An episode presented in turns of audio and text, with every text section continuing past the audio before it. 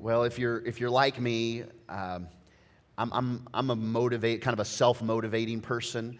I like to develop goals. I'm enrolled in a couple of online courses that'll start January first.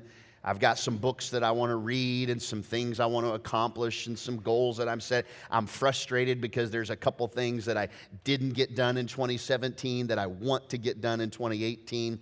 But, you know, I want to challenge you. I want to just encourage you that, that goals are, are a godly thing. Goals are a biblical thing. And if those goals are honoring God. Now, if, you, if you're setting goals of like, you know, uh, uh, that aren't honoring God, then no, they're not going to be a good thing. But, but if you can align your goals with the goals that are honoring God, it's going to be great, great days ahead for you in, in twenty eighteen. In fact, you can take the model of Paul, the apostle, uh, who wrote more books of the New Testament than any other author, and, and he writes it like this uh, over in, uh, I think I got it, First Corinthians chapter nine. Paul says, I do not run without a goal.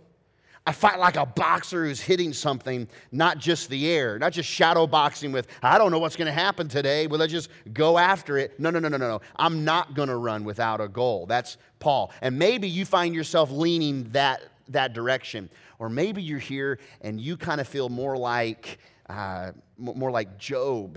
And in Job, in his despair and his frustration, he did not have a good year. And in Job's situation, he says in Job chapter six, I don't have the strength to endure. I do not have a goal that encourages me to carry on. And whether you're on that spectrum of I'm ready to go and tackle twenty eighteen or man, I, I just want to get out of twenty seventeen. Regardless of where you are, I, I want to I want to encourage you with some final thoughts today. In fact, uh, instead of setting a goal like Paul or setting a goal like, like uh, Job, uh, I, I want to give you my goal for today. The, my, my goal for uh, the, the last sermon I'm going to give to you in, in twenty seventeen, it comes out of a scripture. It's not just a personal goal that I'm setting. It's really a scripture I read this morning. Uh, in fact, it wasn't even part of what I wanted to share with you today, uh, but at about five thirty this morning, uh, I felt like this scripture kind of just found me today. And its scripture is in Second Peter chapter one, and here, here's what the scripture says. And this is my goal for you and for me today. Because the stakes are so high, even though you're up to date on all this truth, all the Word of God, and practice it inside and out. See, Peter is talking to scattered Christians, Jews, Jewish Christians, Gentile Christians, all across Asia Minor in these books, First and Second Peter. And he's saying to Christians, Christ followers, I know you know all the truth. You've heard about it. We've taught you about it. You're following it, and you're practicing it inside and out. Now, that may be you, where you're practicing his truth inside, where you believe it to be true and you know it, and outside. But some of you, maybe, maybe it's neither. You're not practicing the truth inside and out. But maybe you know the truth, but you're not practicing it outwardly. He says for those Christians, and, and I'm saying it to you, is the same prayer and the same goal. Because the stakes are high, we need to be practicing the truth inside and out. And he goes on to say, I'm not going to let up for a minute in calling you to attention before it, before the, before the truth, before the word. This is the post to which I've been assigned, Peter says, keeping you alert with frequent reminders, and I'm sticking to it as long as I live. And I just want to say to you as, as your pastor, you can get all kinds of sp- strong, good, solid spiritual guidance out there Monday through Saturday. Incredible podcasts to listen to, books to read, preachers to listen to that are much better than me. But I want to say to you, I want to say to you this. As your pastor, whether I might be more of like a son figure or a grandson figure to you, maybe I'm like a little brother or an older brother in comparison to age. Maybe for some of you, I am like a, a, a dad. Um, I know I'm not a granddad or a great, uh, you know, a great grandfather to, to, to anybody in here. So depending on your age and your spectrum, we may relate a little differently, but it just as your pastor, regardless of age, regardless of how we connect, I want you to know I'm praying for you. And I'm believing that whether you are here for the first time or, or you've been here for decades, I believe in God's best for you. I'm called as long as I live to get to this post, which I've been assigned. And I don't know how long God will have Janet and I as your pastors. I hope for a long, long, long, long time. I hope that someday I, I kind of come in like this. And they're like, Pastor Jeremy, you got to let it go. I got one more in me. I got a funny joke I want to tell, you know. Where was I? What did I say? I forgot my teeth in the back, you know. Regardless, I just want you to know that, that I believe in you, the body of Christ. And, and, and, and as long as I'm here as your pastor, you need to know that you can hear a lot of podcasts and you can hear a lot of sermons, but your pastor loves you and believes in you and wants you to succeed and wants to see your kids love Jesus and wants to see your grandkids love Jesus and your wayward child come back to Jesus. And it's why we do what we do, so people can find and follow Jesus. And so with this, I thought that it would be healthy that whether you've been here all year or not, in fact, some of you are new to the church, you've not been here all year, you, you've, you've come and been part of Timber Creek since, you know, maybe summertime, or, and some of you have been here a lot longer than just one year, but I thought it would be good to keep you alert with frequent reminders of some stuff we've talked about, because truth be told, some of you don't remember, you were here Christmas Eve services, you don't even remember what I preached on. You know, you, you don't remember two weeks ago. I don't remember two weeks ago. So I thought, let's, let's back it up.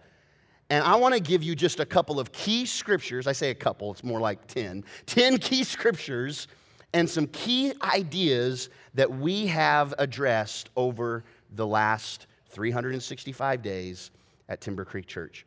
We started the year with a series, with a controversial series, because there was an eight ball on it called Ask It. Because, you know, when I was a kid, we didn't even go down the aisle at Walmart that had the eight ball, you know. Uh, so it was evil. But but but really, it's just a piece, you know, a piece of, of toy equipment with water in it. But, but uh, you'd ask the eight ball, you know, are the Cowboys going to make it in the playoffs? Absolutely not. And, and uh, you know, he did. Just, uh, and we talked about, we talked about, what is the most important question you could ask? And our key scripture in that series was, be very careful then how you live. Not as unwise, but as what? Making the most of every opportunity, because the days are evil. If you want to waste your life, guess what Jesus will let you do? Waste it. He's not going to twist your arms. Not going to. So you can live as unwise. You can live as unwise as you want to live. In fact, just because you're getting older doesn't mean you're getting wiser. Wisdom does come with age, but sometimes age comes all by itself. And you got some old, not wise people. And then you also have some young people who want to commit to the Lord, and God gives them supernatural wisdom. But we don't need to be living. We got to be careful, not as unwise, but as wise. And we made this, this key thought that culture says, be yourself. Whatever feels good, whatever your truth is, just be yourself. But wisdom says push beyond yourself. Yeah, I know culture says be yourself, and that's the way you feel, and that's the way you act, and that's your attraction, and that's your thought, and that's your predisposition, and that's your M O. I'm saying wisdom says push beyond yourself. So the question we have to ask ourselves to remind you, just to remind you before we go into twenty eighteen, what's the wise thing to do? When it comes to your relationships, to your past circumstances, your future hopes and dreams, what's the wise thing to do in your relationships, your finances, your, your, your, your, your heart, your choices? What's the wise thing to do? Best question you could be asking. From there, we launched our largest stewardship campaign that we've ever had in the history of our church, where we talked about all of us going all in, and that God was asking us this. God was asking us, would you cultivate a yes God heart? And live a yes God life, and leave a yes God legacy. All kinds of people are going to leave a legacy. In fact, every single one of you, one hundred percent of you, will leave a legacy. Whether it's God honoring or not is up to you. And we talked about what would it look like if we all went all in and trusted that God was going to build his legacy of kingdom through us and through this local church. And we had big goals, and we received finances, not just to have finances in the bank, but to receive finances to do the work of the ministry, big ticket items and big grand visions that honestly will fail until God shows up. When God shows up in the middle of it, it'll, it'll survive. But we have such big vision here at Timber Creek Church that if God doesn't show up, it's just going to fall flat. We need God to show up, and God did show up. And through the commitments of uh, faithful people going from, you made two-year commitments to move from just a potential giver to someone who is going to become a consistent giver, and someone who's going to be a tither who gives ten percent of their income, and someone to step beyond that, and all kinds of families and all kinds of walk, all kinds of life, all kinds of financial differences. We all said, hey, we, let's do our part and trust God for the rest, and God was so good to us in that campaign and still continues. And today is one of those final offerings of twenty seventeen where we continue to be faithful with those commitments. We jump right from all in into our Easter services, had fantastic Easter experiences, uh, several different services, Friday, Saturday, and Sunday in English and in Spanish. And, and the, the key thought came from this scripture in First Peter. This is the kind of life you've been invited into, the kind of Christ, the kind of life Christ lived. He suffered everything that came his way so you would know that it could be done and also know how to do it step by step. See, Jesus came and suffered and lived a real life so that when you say, he doesn't know what I'm going through, he's just a guy, he don't care. He actually went through everything. So you, when you say, he doesn't even understand, you say, yeah, I do. Yeah, I do. In fact, I know more than you think I do. I've suffered everything. And also showed us how to live the life step by step. Doesn't leave us to figure it out. He shows us through his word, step by step approach to living the life. And the key idea of Easter was the resurrection of Jesus. The power of the resurrection provides the power to close the gap between the life I'm living and the life I could live. And if we really lean into who Jesus is and what he has for us, we can live that life that he's called us to. And we went right from Easter into another very spiritual sounding series called Stupid. And in the series, the three weeks of series called Stupid, the key scripture was, whoever loves discipline loves knowledge, but whoever hates correction is, yeah, it's right there. You ought to read the Bible. You ought to read it. It's pretty cool. Like who, whoever is stupid. And the key thought was, life is better when you don't hurt yourself.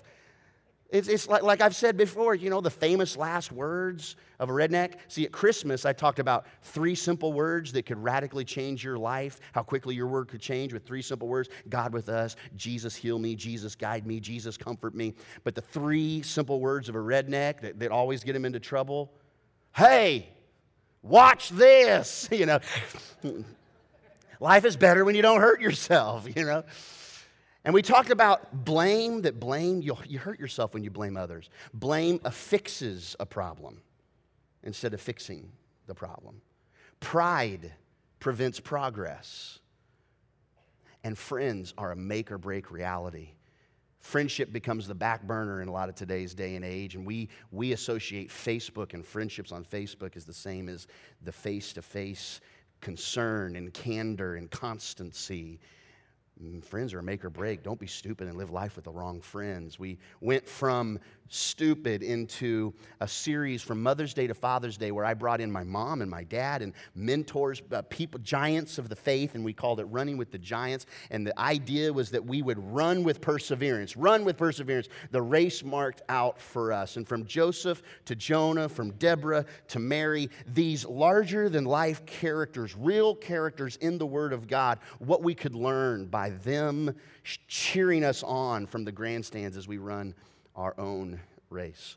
In the summertime, I always like to do a more dedicated series to just one scripture or to a book in the Bible. And we kept this scripture uh, in juice. We talked about this scripture all summer. Walk by the Spirit, and you will not gratify the desires of the flesh. And we talked about the fruit of the Spirit there in Galatians chapter five. And, and, and the key idea was this. There's a big difference between a morally good heart and a supernaturally changed heart. See, many people are trying to live their lives with moral restraint. They bite their bottom lip, they squint their eye, and, and they try really, really hard to live the good Christian life. I'm trying hard, Pastor. I'm trying really hard. But if we're just trying and we're not working from a supernaturally changed heart, you're going to try until you're blue in the face and you're going to fail. And I'm going to fail. It's not enough. You don't have enough willpower to not gratify the desires of the flesh. You need to walk by the Spirit. And I gave this illustration where I had a, I had a Nerf ball. a Nerf ball that when you squeeze it, it crunches down, but when you let go of it, it pops right back to the normal. And I squeezed that Nerf ball, and I, and I said it like this. You can try and live your life changed by your own power, but when you get tired or when you get distracted or when you, your hands are doing something else, your, your, your life can pop right back to like, why am I doing the same thing? Why am I still dealing with this? Why, am, why have I not changed? It's because you're trying to do it by biting your bottom lip. And Jesus shows us through the word that, that it's, from the, it's from the inside of the bark that we produce the good fruit. And so the scripture says, if you love me, you'll obey my commands, and my commands are not burdensome.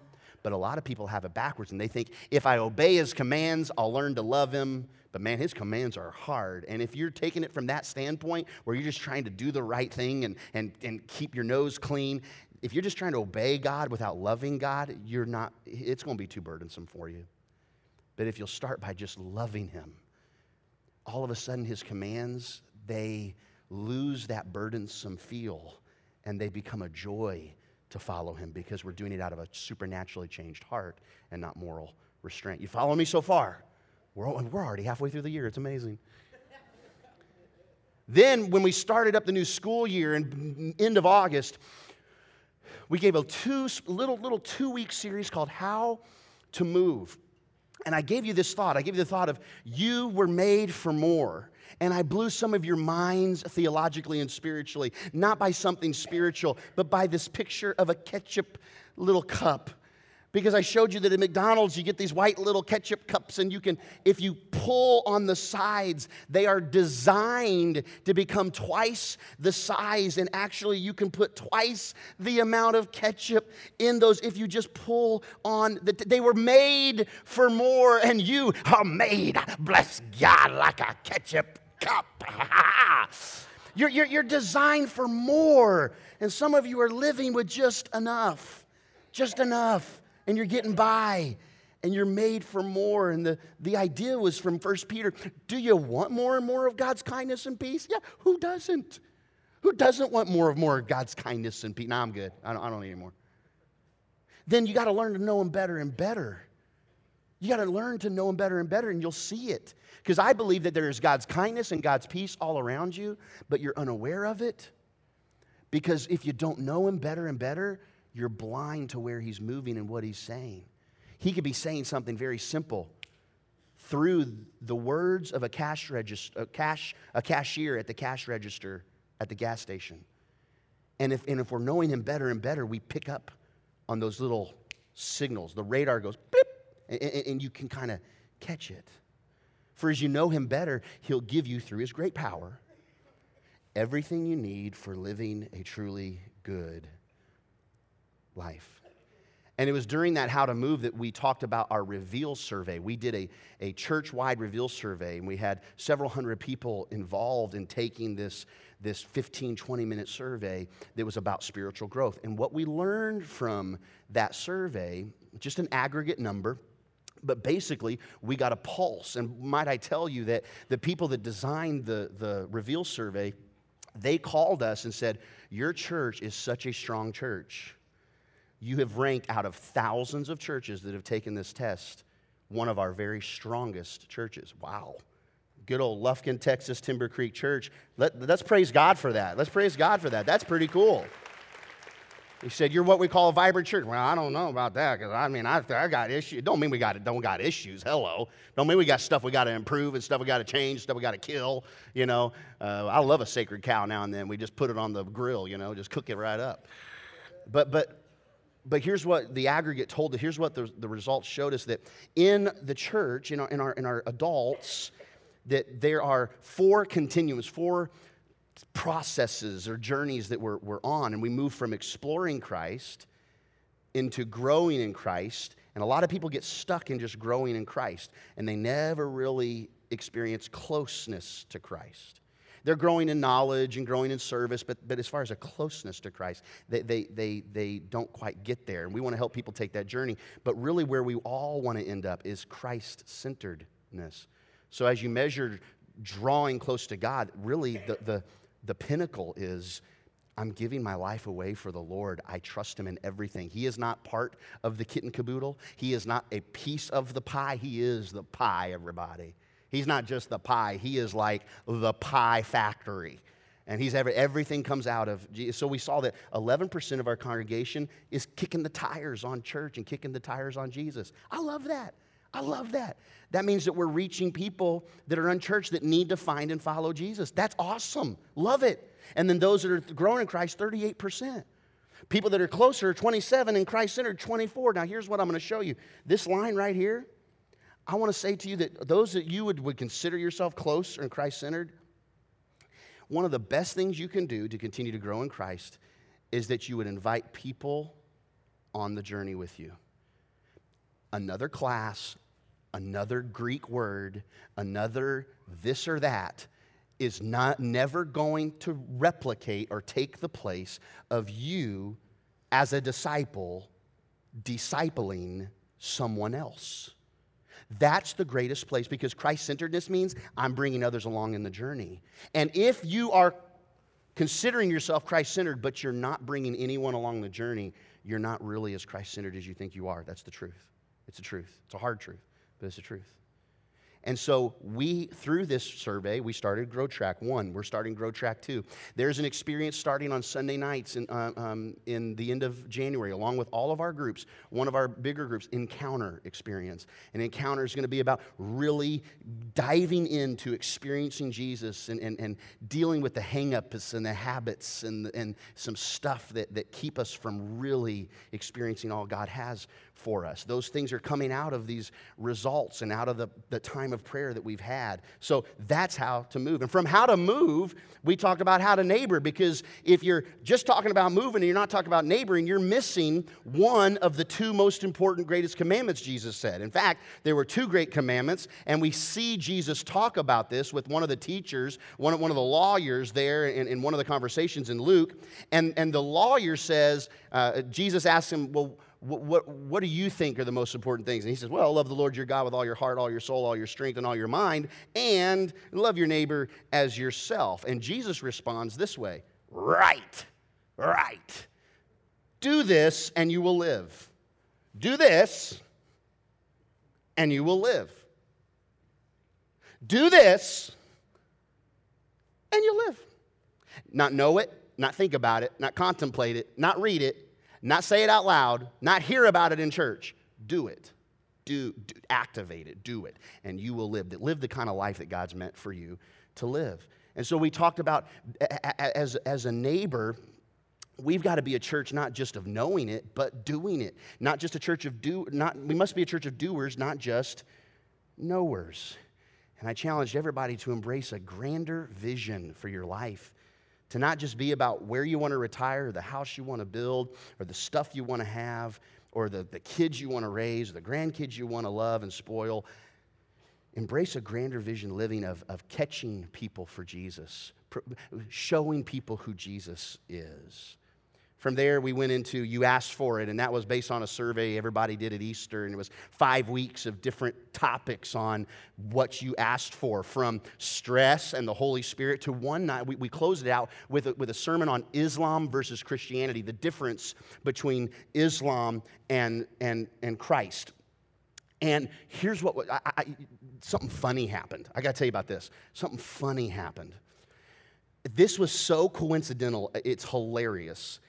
That while we were talking about Islam and Christianity, in Little Sprockets, which is like not nursery and not elementary, but like right there in the middle, right? Like four or five-year-old, four or five-year-olds, they were doing a craft based on a scripture about don't be afraid, for I am with you.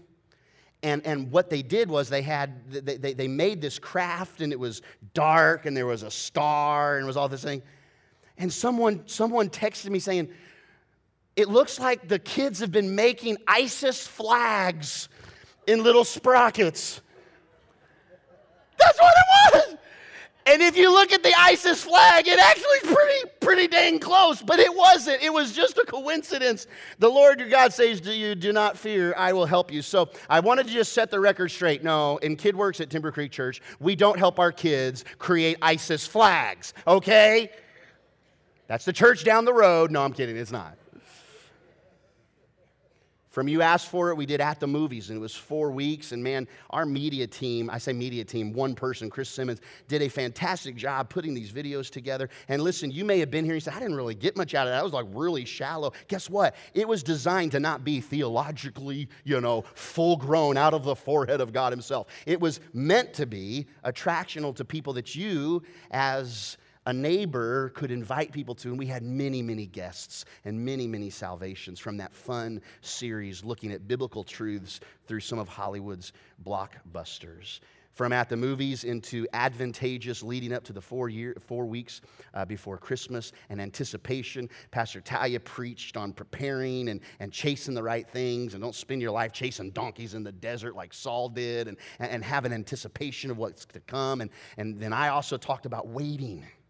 Nobody likes to wait. Waiting is a tough character trait to build, and we're waiting from here to get to there, and our waiting usually doesn't look like this. What does it usually look like? Like that. That's what waiting looks like. Oh, we're almost there. No, we're not. And this whole, this whole sermon was kind of inspired by a note that I was given in July in my grandmother's handwriting from nineteen eighty-nine, almost thirty years ago. She wrote a little scripture on a green piece of Post-it note, and it's in my Bible even today, in Lamentations three twenty-six. It's good, it's good that a man should both hope and quietly wait for the salvation of the Lord. If you're waiting, embrace the wait, because waiting equals becoming. Into gold, frankincense, and our good old myrrh, surviving our families this holiday season, and the scripture that inspired this sermon series was Second Timothy. Don't get involved in foolish, ignorant arguments that only start fights. You're like, oh man, I forgot. That's what we did at Christmas. You know, we exchanged gifts and we fought. But a servant of the Lord must not quarrel, but must be kind to everyone, be able to teach, and be patient with who? Difficult people. I know. It's in the Bible. Oh, Bible, man. It'll get you. You got to be patient with them. And the idea was, out of control emotions will never produce God-honoring results. We celebrated an awesome Christmas together. As Pastor Talia mentioned, thirty-three hundred plus people across our campus in our services. Over one hundred decisions for Jesus Christ, with the idea of how quickly the world could change if we just utter three simple words to Him. And I said all that now, okay? I've gone through a year in review, Just hitting, just hitting the high points. I said all that to say this, and for the next seven minutes, I want you to hear your pastor's heart. The average American will gather from verbal, or just from hearing, from reading, looking on a billboard, watching television. The average American consumes thirty-six million five hundred thousand words every single year, according to the New York Times. thirty-six million five hundred thousand words that we consume. When it comes to fifty-two Sundays a year, with a twenty-five minute to thirty minute sermon. For those of you that actually know how long I preach, you know it's twice that. But, but you know, uh, a fifty minute sermon, fifty-two, okay, whatever. Basically, fifty-two sermons come out to around three hundred forty thousand words from this stage. three hundred forty thousand. You hear thirty-six million five hundred thousand throughout the year, and from your church pastor and other guest speakers that fill those fifty-two weeks, you get about three hundred forty thousand words. Now here's what's interesting. That three hundred forty thousand words, that is more words than you'll read in the entire Chronicles of Narnia, all seven books. There's more than, there, there, three hundred forty thousand is more than the words in the Chronicles of Narnia. So I'm kind of like a C S Lewis, everybody. It's just kind of, it's kind of cool. But when you consider Twilight, it's only half of the Twilight saga. So you got the bread of life on Sunday mornings, fifty-two Sundays a year. Or you got, you know, teenagers that turn into werewolves and vampires, and it's like, which one?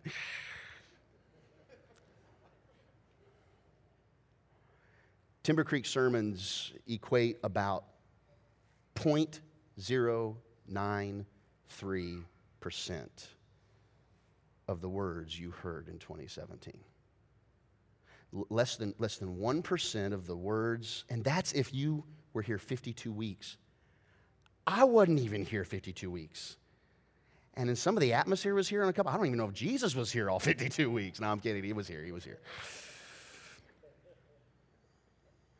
So you just understand that that gets to be a way low number if you're a Christmas and Easter kind of person, if you're a whenever I feel like it kind of guy or girl, if you're a once a monther, if maybe every six weeks.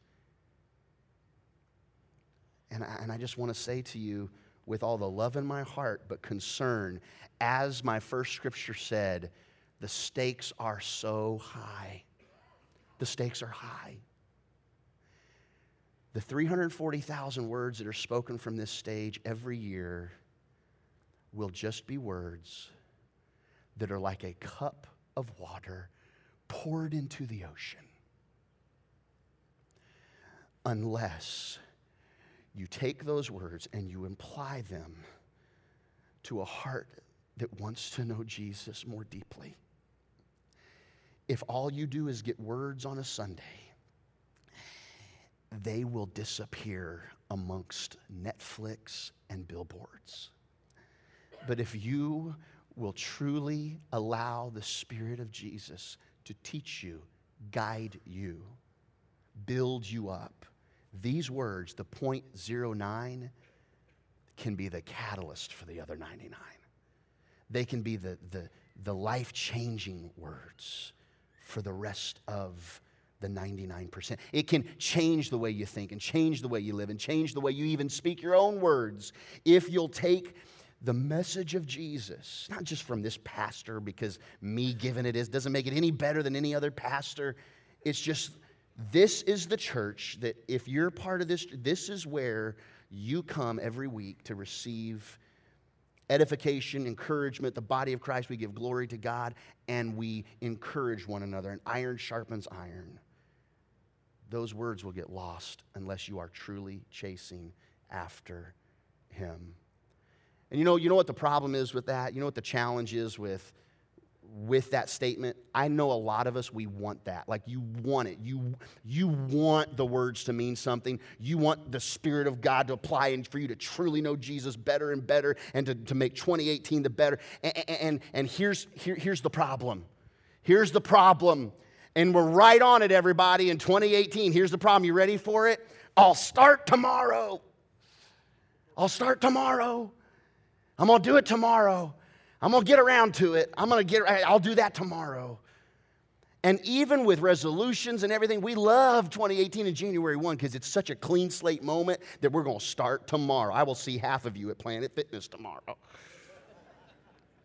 Up until January ninth. And then it goes, mm, I'll start tomorrow. And some of you, tomorrow was three days ago. And some of you, tomorrow was three years ago. Some of you, tomorrow was five years ago. I'll start tomorrow. I'm gonna, I'm gonna break it off tomorrow. I'm gonna, I'm gonna stop. I'm gonna, I'm gonna stop doing that stupid habit tomorrow. And I love that January first gives us tomorrow beautifully. But the problem with tomorrow is tomorrow comes and goes, and unless we are committed right now, we'll just keep saying tomorrow. And you're not alone. That happens in Scripture, where people aren't quite ready to commit, and they, they ah, maybe tomorrow. In fact, in the Old Testament, there's this moment where um, uh, Moses is being called by God to lead the children of Israel, children of the Hebrew children, out of bondage underneath the heavy uh, hand of Pharaoh. And God gives Moses and Aaron these beautiful miracles and plagues, really, to, to, to show Pharaoh God means business. And so these ten real intense plagues, from all the water in the Nile turns into blood. And locusts start swarming. And there's boils on everybody's body. You want to talk about uncomfortable. there's one plague, God sends a bunch of frogs. I mean, that's intense. Like, all you hear throughout the night, bud, wise. No, but, but you, for you younger kids, uh, back in the day, wasn't it? All these ribbit, ribbit, and, and the Bible's clear, like frogs are everywhere. They're not just in the street, you know, the, the chariots rolling down the streets. It's also in the shower. It's in the cabinets. Soup is, is boiling. The pot. Oh, frogs in the soup. You know, because they started in there and you just heated it up and they just stayed in there. You got frogs in, in the underwear drawer. You got frogs in your underwear. It, frogs are everywhere.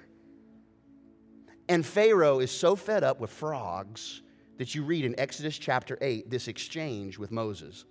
Incredible exchange. Here, here's what happens. Pharaoh summoned Moses and Aaron and begged the Pharaoh, the king of the land. Begged. Here's what he begs. Plead with the Lord to take the frogs away from me and my people. I will let your people go so they can offer sacrifices to the Lord. Moses comes back and says, okay, you set the time, Pharaoh. Tell me when you want me to pray for you, your officials, and your people. Then you and your house will be rid of the frogs. And the next thing Pharaoh says is so shocking and so like, what? Because Pharaoh says, do it tomorrow. I wonder if Moses was about ready. He says, he, Moses says, then you and your house will be rid of the frogs. And Moses turns because he's figuring that, that, that Mo, Pharaoh's already begging. He's going to say, do it right now. God, I just pray. He goes, do it tomorrow. He's like, what? You're going to sleep with the frogs? You're going to go another night with frog soup? You're going to go another, another evening with a walk out on the veranda with frogs jumping everywhere? And he says, do it tomorrow. And unfortunately, I just want one more night. One more phone call, one more text, one more hotel room, one more pill, one more drink, one more look, one more word. I'll do it tomorrow. And I'm inviting you into twenty eighteen to commit today. Commit today. The stakes are too high for you to wait even till tomorrow to commit today. And what am I inviting you to commit to as, as, as the, a follower of Jesus? I'm, a commi- I'm, I'm offering to you and I'm inviting you into a life that's committed to these two things in twenty eighteen. Number one, glad surrender. I'm inviting you to commit today that twenty eighteen will be a life modeled by glad surrender. It's one thing to surrender. I give up, I give up, I give up. Okay, Jesus, you got me. But a glad surrender, it's, it's like you go to a mom that's got four kids. You're like, hey, can I can I help you with something? Oh, thank you, thank you. You're like giving them your kids. Like, I'm going to the mall. It's like a glad surrender, right? Now, now somebody trying to take your kids off the playground, you ain't going to let it happen. There ain't going to be no glad surrender. It's to the death, baby. You're getting your nunchucks out, right? But there's a glad surrender that takes place with Jesus, and I invite you to live a life of glad surrender. Not only glad surrender, but trustful obedience. If we can get these two things right as followers of Jesus, whether you're a senior saint or you're a baby Christian, if you will surrender everything to Him and you will trust, trust in Him and obey. It's one thing for my son to obey. I told him to clean his room three times and he kind of stomps in there and he's pushing stuff underneath the bed, you know, and all of a sudden the pillows are piled up because there's laundry underneath the pillows. He's obeying, but it's not with trustful obedience. It's out of frustrated obedience. And I'm asking you and, and saying to you, oh, your life would be so much different if you, if you engaged trustful obedience to the Master in twenty eighteen. And you know what the result would be? Can I tell you what the result would be? God encounters in your life. Because as I'm saying to you, listen close and lean in, because this is it. This is it. And we're going to receive communion and receive our final offering. But hear me, church. There's no amount of words your pastor could ever preach. There's no amount of scriptures you could ever read that actually would take the place of you personally encountering the presence of Jesus in your life. Because it's the presence of Jesus that activates the words. And if you will offer yourself with glad surrender and trustful obedience that he knows better. In fact, a little little statement I heard the other I read the other day in a book. Obey God with everything and leave all the consequences to him. And if you can gladly surrender and trustfully obey and leave the consequences to him, when it comes to what you'll have to say no to and what you'd have to walk away to and what you'd have to walk towards and what you'd have to fix and what you'd have to shift and what you'd have to avoid and what you'd have to say no to now, whew, leave the consequences to him in twenty eighteen and live a life of glad surrender and trustful obedience, and you and I will see Jesus face to face. His presence can be known on this side of eternity for those that put their trust in him and those that surrender to him.